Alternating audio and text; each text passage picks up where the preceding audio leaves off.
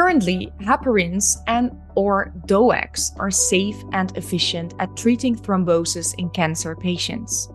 However, what about primary thromboprophylaxis in cancer patients? Keep listening to find out. Thank you for listening to this podcast episode from Core2Ed Independent Medical Education. The podcast is supported by an independent educational grant from Viatris. This podcast series focuses on thrombosis in various clinical conditions and consists of four episodes. In the second episode, experts discuss the connection between thrombosis and cancer. You will hear internationally renowned experts, Professor Dimitrios Tsakiris and Dr. Lars Asmis, discuss these matters and provide their opinion on how to manage both diseases simultaneously. Good morning, everybody. My name is Dimitrios Tsakiris, and I'm a hematologist from the University of Basel in Switzerland, specialized in clinical and diagnostic hemostasis. I'm delighted to share with you today a podcast on the subject of cancer associated thrombosis. Myself and uh, my discussion partner, Dr. Asmis, are delighted to uh, share that with you and we think it is important for listeners because the podcast can help you stratify patients concerning the risk for thrombosis on the background of a cancer disease and uh, help you choose the optimal treatment in that situation. But let me first invite uh, in the discussion Dr. Asmis. He's also a hematologist and he's also specialized in hemostasis. Dr. Asmis, could you Tell us, please, a few words about uh, your field of interest. Good morning, Dimitrios. Yes, my name is Lars Asmis. I'm affiliated with the University of Zurich. I work in private practice as a hematologist specializing in, in coagulation. I have been interested in cancer and thrombosis for, for many years. We did some research projects many years ago on endothelial cells expressing tissue factor and how that can be mitigated. Thank you, Lars, for that introduction. Let us start the discussion. When we talk about cancer associated thrombosis, it is inevitable not to mention the reason why uh, this thrombotic risk exists. And it is because the tumor uh, acts different in uh, these patients. We distinguish mainly two models of the risk for thrombosis. The cancer cells have the ability to produce either tissue factor or tissue factor like substances or procoagulants, which can uh, activate hemostasis and uh, trigger thrombosis. And uh, this can be uh, multifactorial, but uh, it is the tumor type that drives the risk concerning its intensity. It is estimated that cancer patients have uh, a relative risk about five to six times higher uh, than uh, non-cancer patients to get a thrombotic event. But depending on the tumor type, this risk can be even more variable. Lars, could you tell us, please, a few details on the tumor types and the risk for thrombosis? Uh, which one is more uh, more dangerous than the other, for example? Well, you, you mentioned the pathophysiology with cancer procoagulant uh, substances that can be produced by tumors.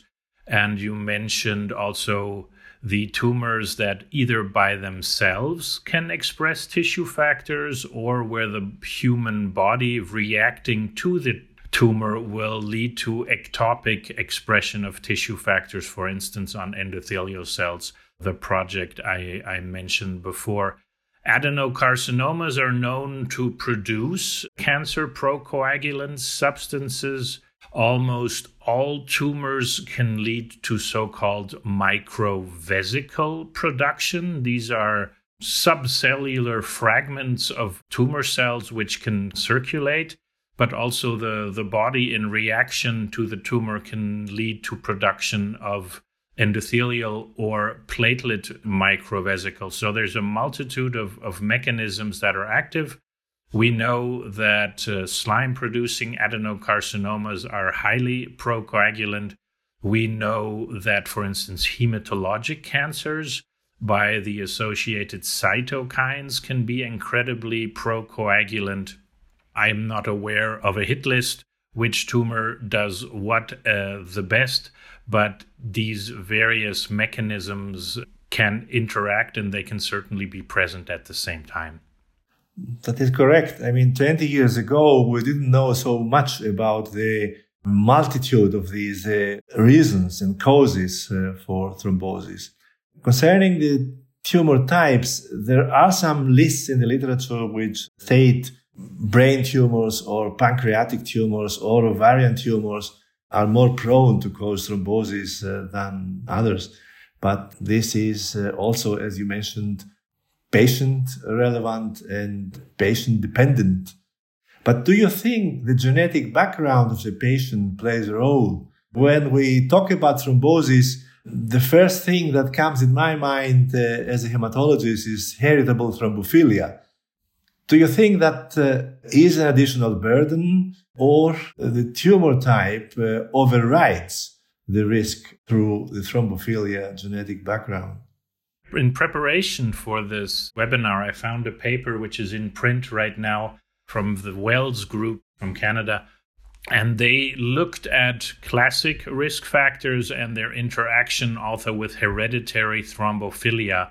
And they found that amongst the classic thrombophilic risk factor was only factor V Leiden, which interacted with their model uh, in increasing the VTE risk or the cancer associated thrombosis risk relevantly. Next to factor V Leiden, there were the people with the non blood group O that had an increased risk. And these factors are not only additive, but they're more multiplicative in a, a simplified version. That means, uh, depending on the medical history of the patient, we can take investigation of thrombophilia into consideration and choose wisely whether we need it or uh, we don't. But let me go to the more attractive part of uh, our discussion, which is treatment. Once thrombosis is uh, present, you need to treat it. And treating it is a, let's say, a complex action because uh, these patients are not the same ones without cancer uh, having a thrombosis. Um, now, the first uh, issue that I would like to discuss is the availability of uh, tools that we have to predict or stratify the risk for thrombosis and categorize patients in thrombotic or more thrombotic or less thrombotic. I have found in the literature uh, about seven or eight uh, different uh, published scores which handle uh, prediction of uh, the risk for thrombosis, but uh, only few of them, for example, the Khorana score, the Vienna score, the Pabinger score, are prospectively validated in clinical studies. what is your experience on the use of scores first? And second, do you have a preference concerning a score? Well, I think there are several scores that have been validated, as you have uh, mentioned. Depending on which study you tend to want to go to, you can argue that the Khorana score is validated. You can argue that the Vienna score is validated, and also, the, for instance, that the PROTECHT score is validated. But again, this is not an, an exclusive list. I have some problems with these scores, or I prefer not to only use a score in, in assessing the risk, and I will come back to that in a second. These scores, they tend to have variables that are used to assess the risk that either are not available in, in regular medicine. For instance, the Vienna score has p-selectin as a parameter that's great in a research setting, but we don't get that on a daily basis in, in any clinical laboratory. The uh, Khorana score actually only includes one known validated predictive VTE risk factors, the body mass index. The other parameters like platelet count, like the tumor type, and the pre chemotherapy uh, hemoglobin levels, those are not classic VTE risk factors that are included in there. So, yes, on a statistical level, that may work. But as an only feature, I tend to say that is, is of limited value. So, my conclusion is that I use the clinical assessment or my estimation of the basal VTE risk. And in that, I look at patient age, patient body mass index, patient previous history of uh, VTE, family history of VTE, if known thrombophilic conditions, and I try to integrate that into the, the entire equation. So I try to combine a known risk score with clinical or experience based assessment. Yes, thank you for that. But still, uh, some score, for example, the Khorana score has come into the guidelines concerning indication for treatment in outpatients with cancer and chemotherapy. Now, here, would you like to comment a little bit? Is there a difference between a hospitalized cancer patient and an ambulatory outpatient? Why do we have clear guidelines, clear indications for treatment uh, concerning uh, in-house patients, uh, whereas the ambulatory uh, outpatients with chemotherapy are not included, at least uh, concerning general type of cancer, are not included in the guidelines uh, for primary thromboprophylaxis. Could you comment a little bit? With pleasure. I think that has to do with habits of doctors, which can be very difficult to change.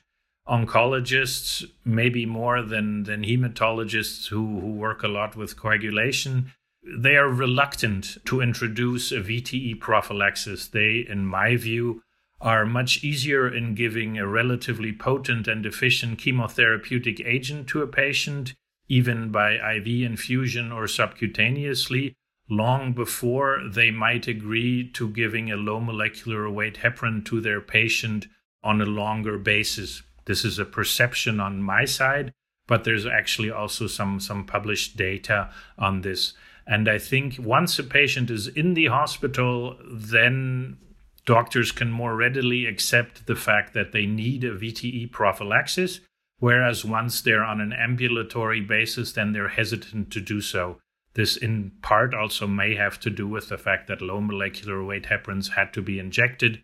And uh, now, with the, the direct oral anticoagulants, we have alternatives to that. But that, in my perception, has not led to a generalized acceptance of the fact that VTE risk in cancer patient can be so high that it may necessitate or may justify a primary VTE prophylaxis.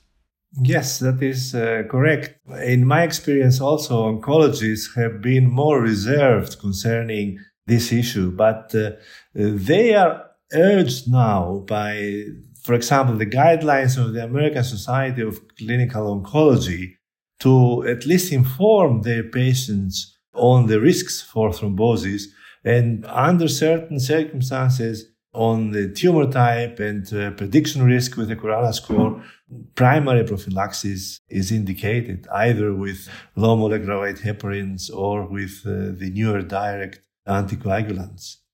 But let's go uh, back to the established thrombosis. You have a tumor patient and he gets a thrombosis. So we have to treat him. And traditionally, low molecular weight heparins already from the time of the milestone study, the CLOT study, more than 30 years ago, uh, was the medicament of first choice uh, on that. In the meantime, the newer direct anticoagulants came in uh, use and uh, they were initially tested in the registry studies uh, in general patients and then successfully at the end in focused patients with cancer uh, disease. And uh, they were efficient and safe. Now, how do we choose? Uh, do we give these patients low molecular heparins or do we give them DOACs? What is your experience on that, Lars? Well, I criticize the oncologists for being slow in changing their habits, I have to admit I'm equally slow in changing certain habits. I'm a great fan of the CLOT study from 2003. It was designed as a superiority study. It looked at recurrent VTE and the relevant parameter were symptomatic VTE. All of the studies done in direct oral anticoagulants were laid out as non inferiority studies. They also included incidental VTE, and there were several other factors that make these studies difficult to, to compare.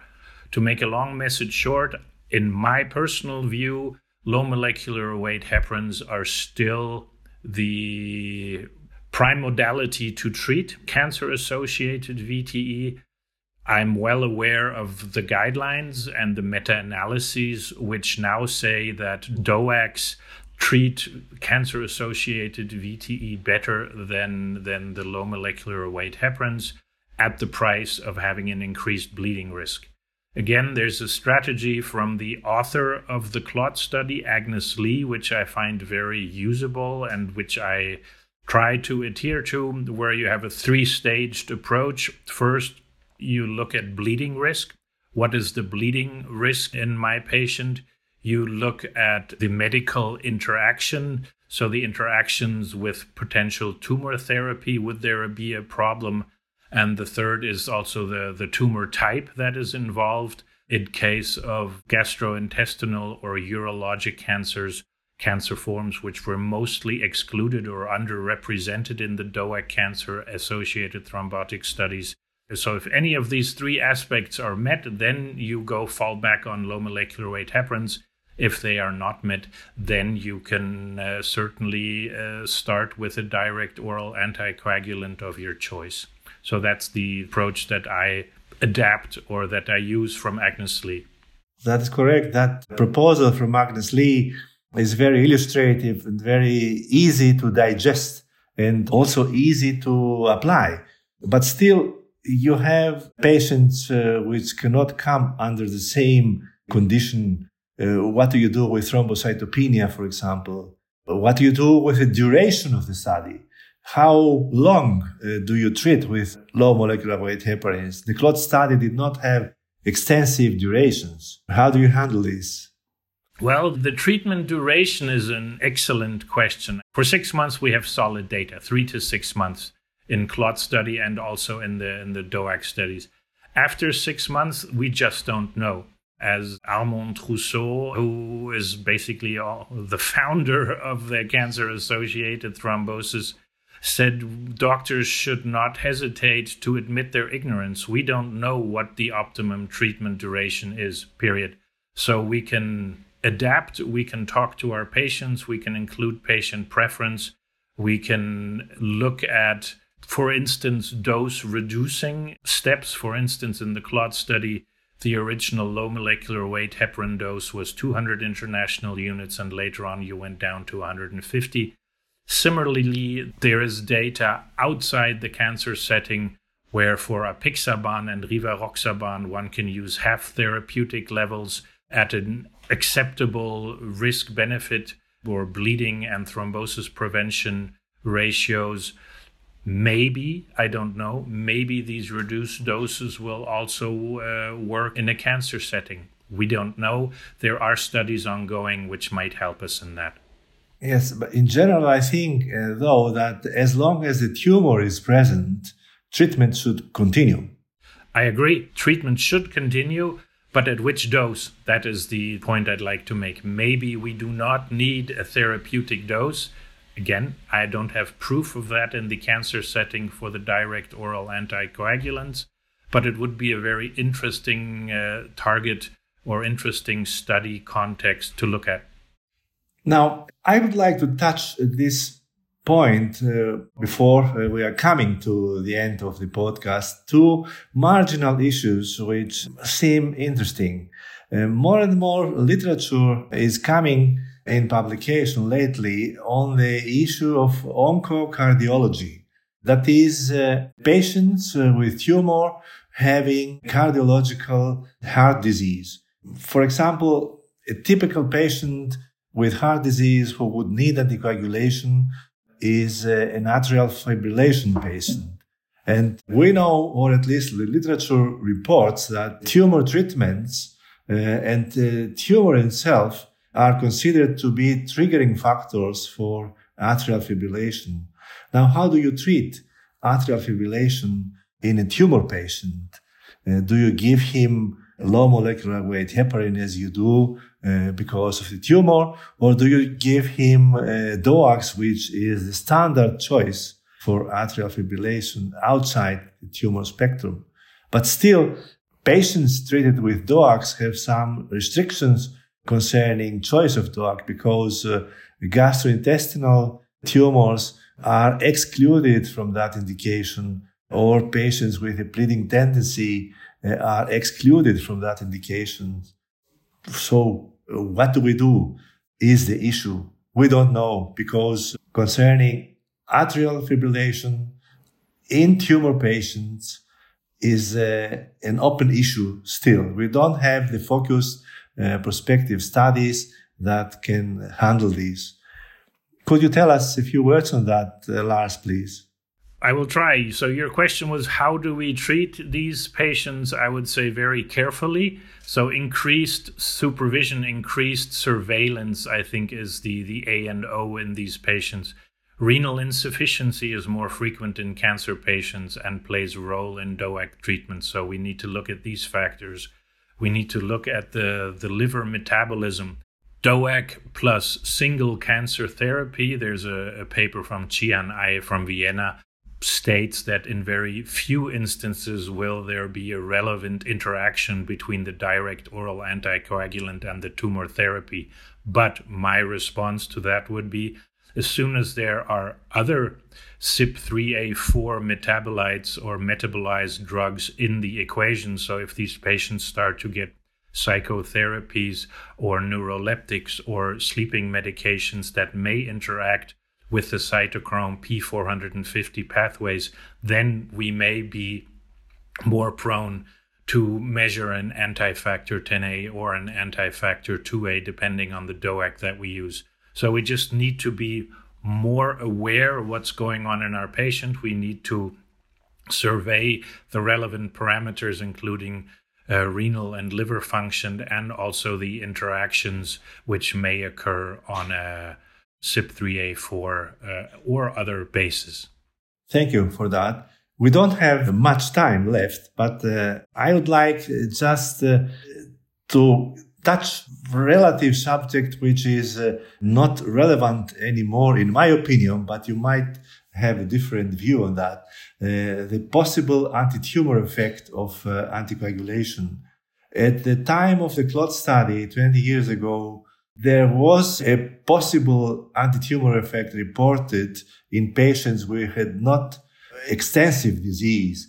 Uh, later on, focus studies did not support this, did not confirm this, and the discussion on the anti-tumor effect was abandoned. Could you tell us in one sentence, please, because we are short of time, do you agree with that or do you see other ways out of that? again, in that I am reluctant to change my habits. I do see a potential role for low molecular weight heparins in inflammatory conditions. So, as soon as you have cytokines around, I think the low molecular weight heparins may be helpful. I agree with your assessment that around the 2000s there were meta analyses clearly showing an improved survivals. In the 2010s, these meta analyses started to change their formulations. And in 2016, I believe I saw a meta analysis that says that the survival effect can no longer be shown, but that an anti metastatic effect may still be there. I think the, the context has changed, whereas previously patients weren't exposed to low molecular weight heparins Nowadays, they much more are. This may be a confounder that we lose this effect in the meta analyses. The proper study I haven't seen to prove the yes or no. I'm a big fan of low molecular weight heparins.